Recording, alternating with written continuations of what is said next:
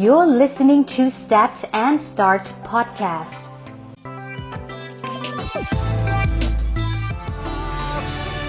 And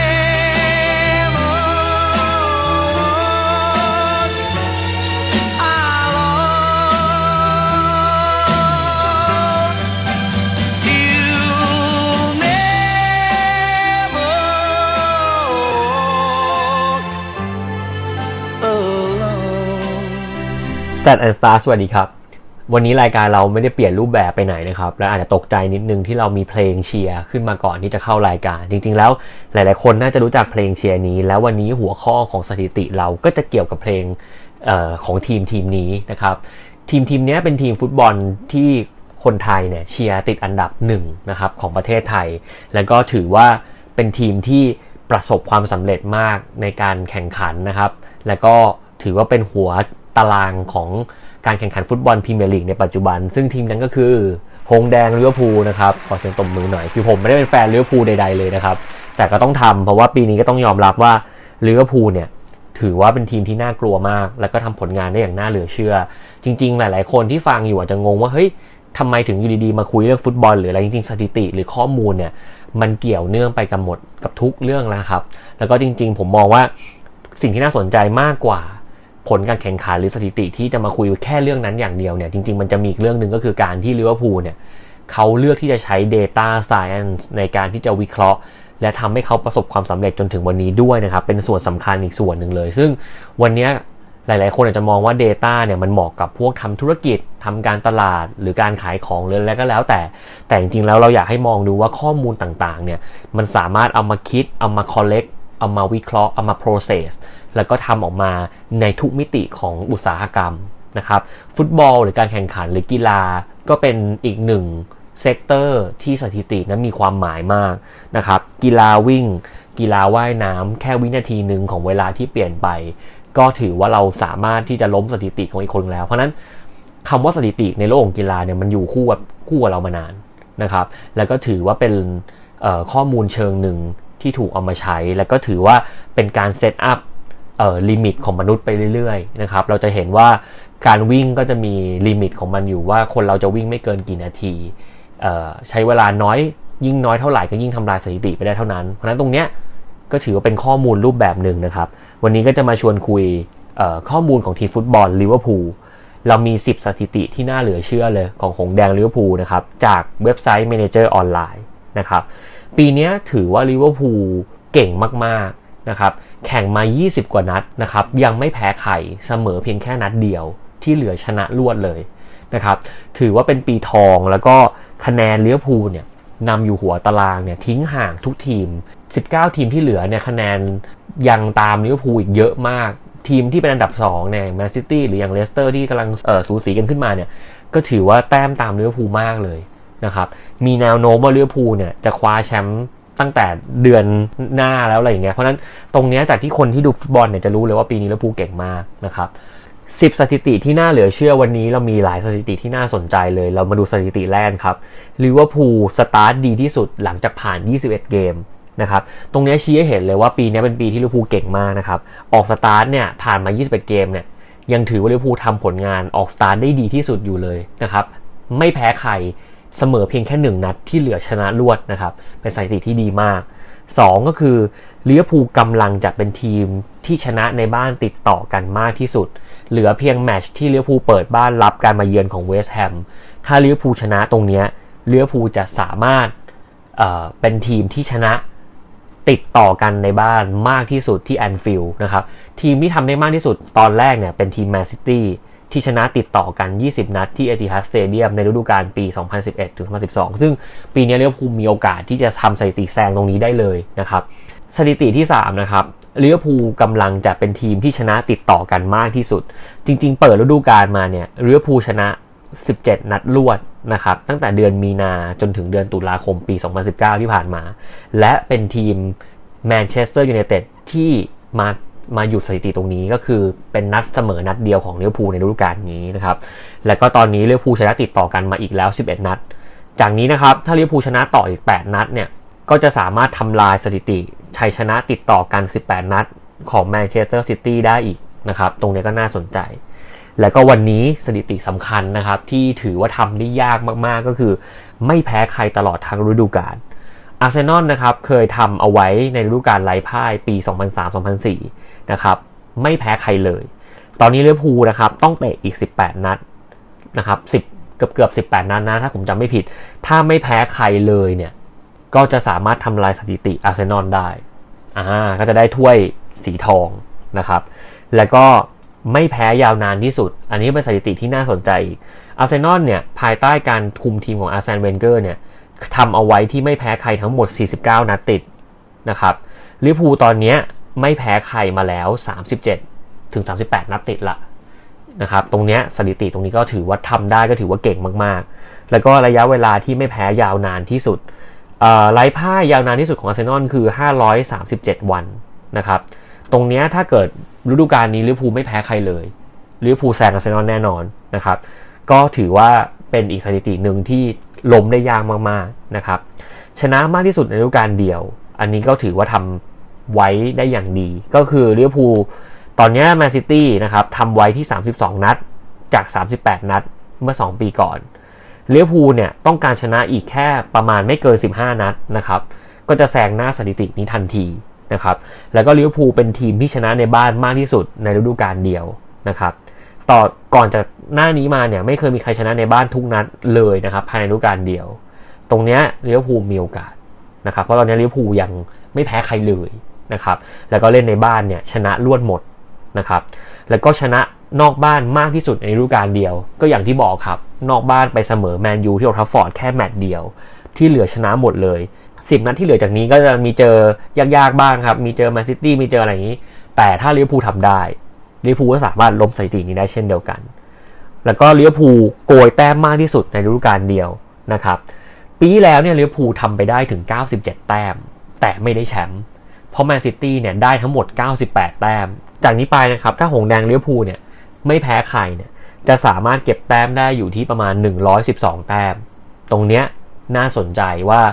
ลิเวอร์พูลจะสามารถทำลายสถิติเหล่านี้ได้หรือเปล่า ที่ผมเล่าไปก็จะเป็นสถิติที่เกิดขึ้นนะครับอาจจะไม่ได้ครบถ้วนมากมาย เพราะว่าเราก็ไม่ได้เป็นกูรูฟุตบอลหรืออะไรนะครับ แต่ว่าสิ่งที่น่าสนใจคือลิเวอร์พูลปีนี้ ถือว่ามีฟอร์มการเล่นที่ดีมาก แล้วก็มีนักเตะที่ขยันกลมเกลียวกันนะครับ แล้วก็มีความเข้าใจในแผนงาน แล้วก็เล่นกันเป็นทีมสูงนะครับทำให้สามารถที่จะเอาชนะทีมต่างๆ ได้อย่างเยอะเลย ตรงเนี้ยมันมีสิ่งหนึ่งที่น่าสนใจครับ เขามี article นะครับนะครับ ระบุมาว่าวันนี้นะครับ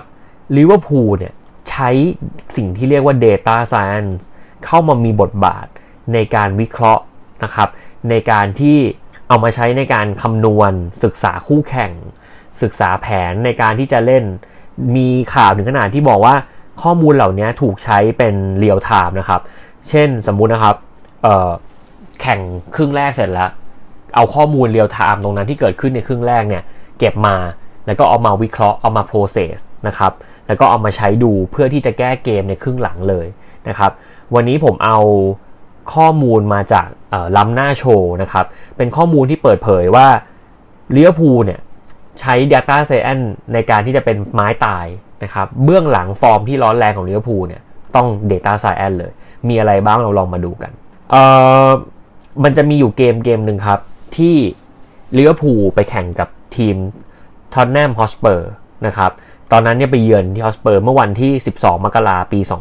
2020 นะครับลิเวอร์พูลเนี่ยได้ประตูนำไปก่อนจากโรแบร์โต้ฟีร์มีโน่ในนาทีที่ 37 นะครับ และตอนนั้นนะครับลูกทีมของโชเซ่มูรินโญ่นะครับก็ต้องการที่จะหาทางตีเสมอให้ได้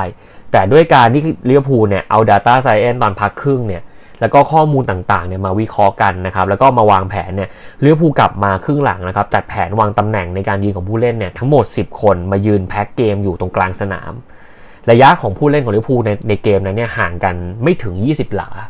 นะครับ บีบให้ผู้เล่นสเปอร์เนี่ยต้องส่งบอลไปมารอบๆ เพื่อที่จะหาทางเจาะทำประตู ซึ่งไม่สามารถทำได้ด้วยแท็กติกแบบนี้นะครับ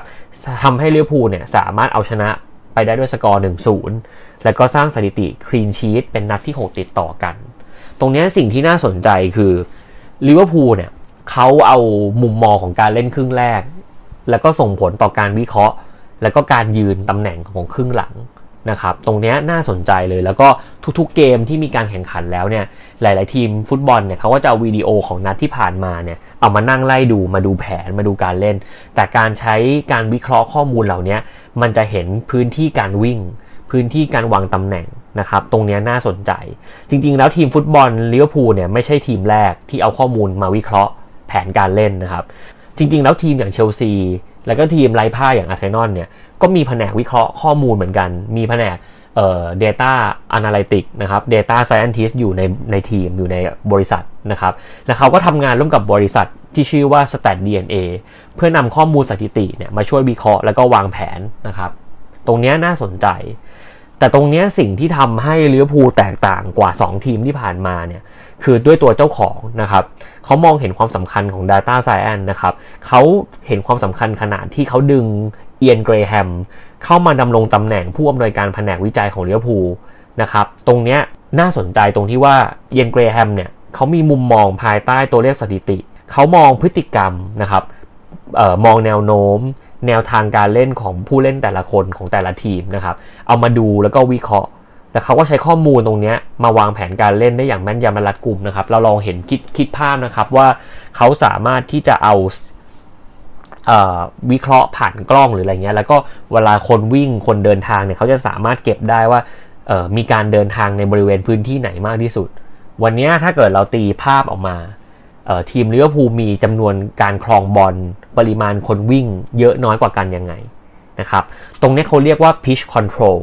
นะครับ pitch control เนี่ยเป็นหนึ่งของเครื่องมือที่ใช้กับ data science ที่เขาจะสามารถวิเคราะห์ได้ว่าผู้เล่นคนไหนกำลังครองบอลอยู่ขณะนั้น ผู้เล่นที่เพื่อนผู้ร่วมร่วมทีมยืนอยู่ ผู้เล่นที่คู่แข่งยืนคุมพื้นที่อยู่นะครับเราจะสามารถเห็นพื้พื้นที่ที่เราสามารถจะจ่ายบอลได้ แล้วก็การพื้นที่เราสามารถจะรักษาแล้วก็โฮบอลไว้ได้ ตรงนี้เป็นหนึ่งเครื่องมือที่เลี้ยวผูลเอามาใช้ นะครับ นอกเหนือจาก pitch control แล้วเนี่ยเลี้ยวภูยังนำส่วนของข้อมูลที่เขาเรียกว่า event data แล้วก็ tracking data เนี่ยมาวิเคราะห์ร่วมกันนะครับ เพื่อดูเลยว่าทุกการเคลื่อนไหวบนสนามเนี่ยมันมีแนวโน้มยังไง แผนการเล่นแผนการวิ่งนะครับ แล้วก็หาโอกาสในการที่จะวางแผน counter แผนของคู่แข่ง เพราะนั้นเพราะอะไรเพราะว่าเรามองภาพรวมของแผนเนี่ยสมมุติเราวางแล้วเราเห็นแล้วว่าเฮ้ย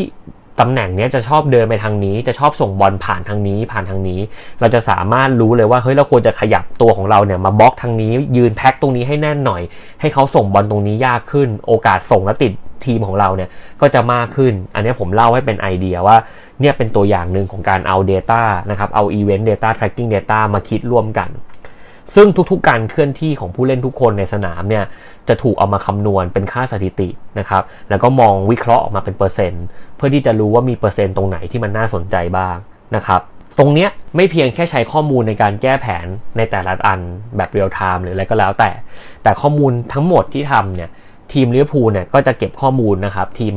วิเคราะห์ข้อมูลของลิเวอร์พูลเนี่ยแล้วก็ส่งข้อมูลเหล่านี้ ไปให้กุนซือเจอเกนครอปนะครับเพื่อที่จะใช้ในการวางแผนการฝึกซ้อม วางแท็กติก วางแผนการเล่น แล้วก็ฝึกควบคู่กับเซนส์ด้านฟุตบอลของโค้ชด้วย ตรงนี้ทำงานร่วมกัน หากเราดูสถิติฟุตบอลเนี่ยเราจะเห็นเลยว่าการจ่ายบอลของแบ็กต่างๆเนี่ยมันจะตรงตามแท็กติกที่วางไว้ แล้วก็ทางลิเวอร์พูลเองเนี่ยก็ใช้ pitch control event data tracking data เนี่ยเป็นส่วนสำคัญส่วนสำคัญที่ดึงฟอร์มของแบ็กซ้ายแล้วก็แบ็กขวาของลิเวอร์พูลเนี่ยให้มีเปอร์เซ็นต์การผ่านบอลที่สูงขึ้น แม้ว่าตัวเขาเนี่ยจะยืนกันคนละฟากของสนามนะครับ แต่เขาก็สามารถที่จะส่ง สามารถที่จะเปิดบอลแล้วก็สามารถที่จะแอสซิสต์ประตูได้อย่างเยอะมากๆ ตรงนี้นะครับชี้ให้เห็นเลยว่า Data เนี่ยมันมีความสำคัญมากขึ้นนะครับ จากที่เห็นว่าลิเวอร์พูลเนี่ย หยิบเอา Data มาใช้นู่นนี่นั่น แล้วก็ยกระดับฟอร์มของคน ยกระดับแผนการเล่นนะครับ แต่สิ่งสำคัญที่สุดที่นอกเหนือจาก Data Science จะทำนะครับ จากเครื่องมือก็คือตัวนักเตะเองนะครับ ก็ต้องบอกว่าแผนมันมีหน้าที่เอาไว้ให้เป็นกลยุทธ์นะครับ แต่สิ่งสำคัญคือบุคคลที่ลงไปทำนะครับ ลงไปด้วยความมุ่งมั่น ลงไปด้วยความตั้งใจ แล้วก็เล่นบอลกันเป็นทีมสปิริตต่างๆ แผนจะดีแค่ไหน แต่ถ้านักฟุตบอลไม่สามารถที่จะเข้าใจแผนงาน ไม่สามารถที่จะเล่นเป็นแพทเทิร์นเดียวกัน เป็นความเร็วเดียวกัน ก็ไม่มีวันที่ Data นั้นจะมีประโยชน์นะครับ หากเรามองย้อนกลับมาที่ธุรกิจก็เหมือนกัน หลาย ๆ ครั้งเรามีเครื่องมือเรามี Data เรามีอะไรเยอะแยะมากเลยนะครับ แต่ถ้าเราไม่สามารถจะใส่ความคิดใส่ creativity หรือลงมือทำกับเครื่องมือนั้นได้ ผมมั่นใจว่า Data นั้นก็จะไม่มีประโยชน์นะครับ วันนี้หากเรามองเครื่องไม้เครื่องมือในตลาดเนี่ย เรามีทั้งเครื่องมือที่เป็น social listening เรามีทั้งเครื่องมือที่เป็น Google Analytics เรามีเครื่องมือหลาย ๆ อย่างที่ใช้ในการ tracking ข้อมูลนะครับ เรามีเครื่องมือที่ช่วยในการทำ advertising เรามีเครื่องมือที่ช่วยในการทำ media optimization programmatic ต่าง ๆ เหมือนกันครับ เรามีข้อมูลที่ดี เราอาจจะมีการวิเคราะห์ที่ดี แต่ถ้าตัวเราเองเราไม่ทุ่มแรงลงไป ทีมงานของเราไม่เข้าใจ ไม่สามารถจะรู้ว่าตำแหน่งของตัวเองคืออะไร ต้องเล่นทางแบบไหน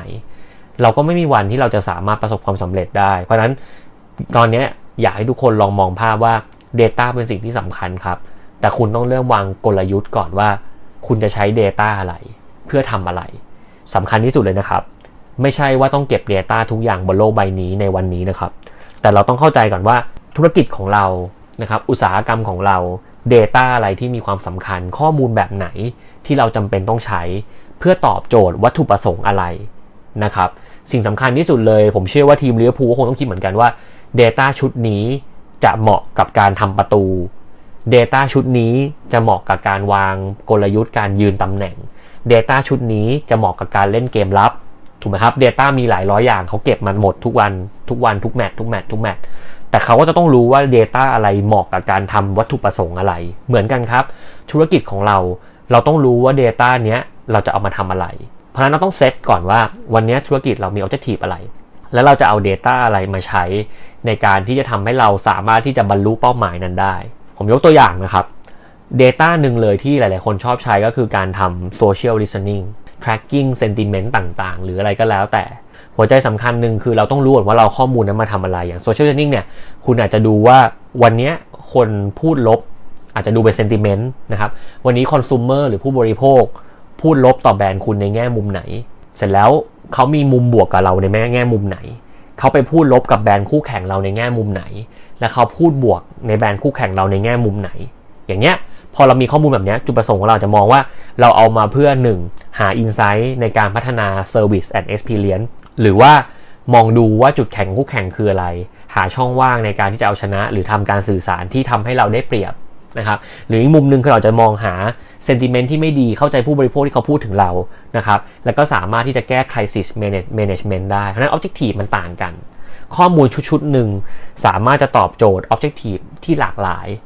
แต่ถ้าวันนี้เราเริ่มต้นด้วยธุรกิจที่ว่าเราอยากจะใช้ data data data แต่เราไม่รู้ว่าเราจะเอาข้อมูลนี้ไปทำอะไรเนี่ย data จะกลายเป็นเพียงแค่ตัวเลข กลายเป็นเพียงเป็นสิ่งที่เออ nice to know แต่มันไม่ใช่สิ่งที่ต้องทำนะครับ ตรงนี้ผมอยากจะฝากไว้ว่าหลาย ๆ คนอยู่ในโลกของการเปลี่ยนไป ตื่นเต้นกับสิ่งใหม่ ๆ ที่เข้ามา แต่คุณต้องเข้าใจธุรกิจของคุณก่อนนะครับ พื้นฐานธุรกิจเนี่ยเป็นสิ่งสำคัญ คุณต้องเข้าใจก่อนว่าคอนเซปต์ของ Data คืออะไร คุณต้องเข้าใจก่อนว่า Data เนี้ยจะเอามาใช้ในการตอบโจทย์วัตถุประสงค์อะไร ถ้าคุณสามารถจะเข้าใจสิ่งเหล่านี้ได้เนี่ย ผมก็เชื่อว่า Data จะมีประโยชน์อย่างมากนะครับ อย่างถ้าวันนี้เรามองว่า Data พื้นฐานที่หลาย ๆ บริษัทมีคืออะไรครับ อาจจะเป็น Data พวก CRM Data พวกเอ่อ Account ต่าง ๆ เบอร์โทรศัพท์นะครับอีเมล คุณก็สามารถเอามันมาใช้ในการทำ email marketing SMS หรืออะไรต่างๆ ได้ หรือคุณมีสมาชิกใน Line OA เยอะมากนะครับ ผมเห็นร้านอาหารสมัยเนี้ย ก็จะมีโปรโมชั่น add Line มาเลยนะครับ แล้วเราจะให้นู่นให้นี่ แล้วก็เก็บข้อมูลต่างๆ เป็นที่ที่คุณสามารถจะบอร์ดแคสต์โปรโมชั่นหรืออะไรก็ตาม แต่ตรงนี้ผมกลับมองว่าถ้าคุณมองไปให้ลึกขึ้นหน่อย Data เนี่ยมันมีวิธีการเก็บแบบไหนอีกไหมที่ทำให้คนอยากจะให้ ลองคิดสภาพนะครับ ถ้าคู่แข่งเราเป็นคลินิกเสริมสวยความงาม แต่เขามี Data คนเพียงแค่ว่าคนคนนี้อายุเท่าไหร่ เพศอะไร เบอร์ติดต่ออะไร เขาจะทำเลเวลของการทำ marketing ได้แบบหนึ่งแต่ถ้าสมมุติผมสามารถที่จะเก็บข้อมูลคนได้ว่า คนคนนี้มีผิวลักษณะไหน มักจะแพ้บริเวณไหนบ่อยๆ มักจะมีสิวขึ้นตรงไหนว้าวุ่นใจเรื่องอะไร เราสามารถจะดึง Data หรือหาวิธี Capture Data แบบนี้ได้เนี่ยคุณกำลังจะสามารถทำในสิ่งที่มากกว่าแค่ Data Set เดิมที่ใช้ในการทำแค่ Marketing หรือ Advertising แต่คุณสามารถจะทำ Product Development Personalized Service ต่างๆ ที่สามารถจะตอบโจทย์คนคนหนึ่งได้ อันนี้คือตัวอย่างของการที่เมื่อคุณเริ่มเข้าใจ Data segment ต่างๆ ของมัน แล้วคุณเริ่มมี objective กับมัน คุณเริ่มอยากจะรู้อะไรมากขึ้น เพื่อทำให้องค์กรคุณขับเคลื่อนเนี่ย ตรงนี้สำคัญ และทีมเลี้ยวภูเองก็เป็นหนึ่งทีมที่เอา Data มาหยิบใช้ เอามาผสมปรุงกัน แล้วสามารถที่จะทำให้มันออกมาได้ดี นะครับ แล้วก็สิ่งสำคัญคือมีทีมงาน มีผู้เล่นที่รู้ตำแหน่ง รู้หน้าที่ของตัวเอง ยังไงก็ตามนะครับ ผมอยากจะฝากข้อคิดอย่างหนึ่งจากทีมเลี้ยวภูไว้ แล้วก็จากมุมของเพื่อนผมที่เป็นคนที่เชียร์เลี้ยวภูไว้นะครับ อาจจะอวยนิดนึง แต่จริงๆเป็นเป็นเรื่องจริงคือเลี้ยวภูเป็นทีมหนึ่งที่ไม่ได้พังงาดแบบนี้มาตั้งแต่เดวันนะครับ เป็นทีมที่ถูกคนอื่นล้อ เป็นทีมที่ไม่ประสบความสำเร็จในพรีเมียร์ลีกมาตั้งแต่เปลี่ยนชื่อ ถ้วยนะครับ แล้วก็ประสบปัญหา เกือบจะได้แชมป์ก็ยังไม่ได้แชมป์หลายๆอย่าง เกือบหลายสิบปีที่ไม่เคยได้จับไม่เคยได้จับแชมป์พรีเมียร์ลีกเลย ตรงเนี้ยมันทำให้เราเห็นว่า เออ ความพยายาม ความตั้งใจ ความไม่ยอมแพ้ของทีม แล้วก็สโมสรแล้วก็กองเชียร์เนี่ย มันเป็นแรงผลักดันที่ทำให้วันนี้เลี้ยวภูสามารถที่จะก้าวข้ามกำแพง และกลายมาเป็นแคนดิเดตนัมเบอร์วันของของลีก แล้วผมก็มั่นใจว่ายากมากที่ปีนี้เลี้ยวภูจะไม่ได้แชมป์นะครับ เป็นตัวอย่างหนึ่งของความพยายาม เราจะมีช่วงไซเคิลมีช่วงชีวิตที่ลำบาก และอาจจะมีช่วงชีวิตที่เรามองว่าทำไมเราถึงไม่สามารถที่จะคว้าเป้าหมายได้สักทีหนึ่ง แต่ถ้าเรามี mindset เหมือนเลือพูเหมือนคำคำหนึ่งที่หลายคนชอบพูดนะครับ you never walk alone นะครับ คุณไม่วันได้เดินแบบนั้นคนเดียว ทุกคนก็กำลังต่อสู้กำลังเดินทางอยู่ ตรงเนี้ยผมว่าน่าสนใจ แล้วก็อยากจะฝากทุกๆคนไว้ว่า mindset ของความต่อสู้ของนักสู้ของนักกีฬาเนี่ยเป็นสิ่งสำคัญ ควรจะมีสปิริตแบบนักกีฬากับพวกเราทุกคนในการทำธุรกิจในการที่จะบริหารคน ถ้าเรามีลูกน้องที่มีสปิริตนักกีฬาเนี่ยเขาจะมองเห็นความท้าทายของการเอาชนะยอดขาย เป็นเรื่องสนุกเป็นเรื่องที่น่าสนใจเป็นเรื่องที่มันนะครับ ตรงนี้ฝากไว้นะครับเป็นข้อคิดวันนี้แล้วก็หวังว่ามุมมองสถิติ มุมมองของข้อมูลวันนี้มันจะเริ่มต่อยอดไปให้คุณเริ่มคิดได้มากขึ้น เริ่มต่อยอดได้มากขึ้น แล้วเริ่มเข้าใจได้มากขึ้นว่ามันอยู่ในทุกเรื่องละณปัจจุบันและในอนาคต ข้อมูลจะยิ่งเยอะกว่านี้ จะยิ่งมีความสำคัญกว่านี้ และเมื่อข้อมูลกับ AI ทำงานร่วมกัน คุณลองคิดภาพว่าวันหนึ่งที่ข้อมูลมันล้นมากแล้วข้อมูลมันเจเนเรตตัวเองได้ตลอดเวลา แล้ววิเคราะห์สิ่งใหม่ๆได้ตลอดเวลาเราจะมีอะไรตื่นเต้นตื่นเต้น แล้วก็มีความน่ากลัวอยู่ด้วยนะครับ อีกเยอะเลย นะครับ วันนี้ฝากไว้สั้นๆ แล้วก็เป็นไอเดียง่าย ๆ นะครับ ให้ทุกคนลองฟังสำหรับใครที่เป็นแฟนเลี้ยวภูนะครับ ก็ขอแสดงความยินดีด้วยนะครับ ทีมคุณไปได้ไกลมาก ส่วนใครที่เป็นทีมเออเชียร์ทีมอื่นนะครับ เป็นแฟนทีมอื่นก็ขอให้สู้ต่อไป แล้วก็เชื่อว่าวันหนึ่งทุกทีมก็จะสามารถแข่งขัน แล้วก็ประสบความสำเร็จได้ในทั่วพรีเมียร์ลีกเช่นเดียวกันนะครับ วันนี้ Set and Start ขอบคุณมากครับ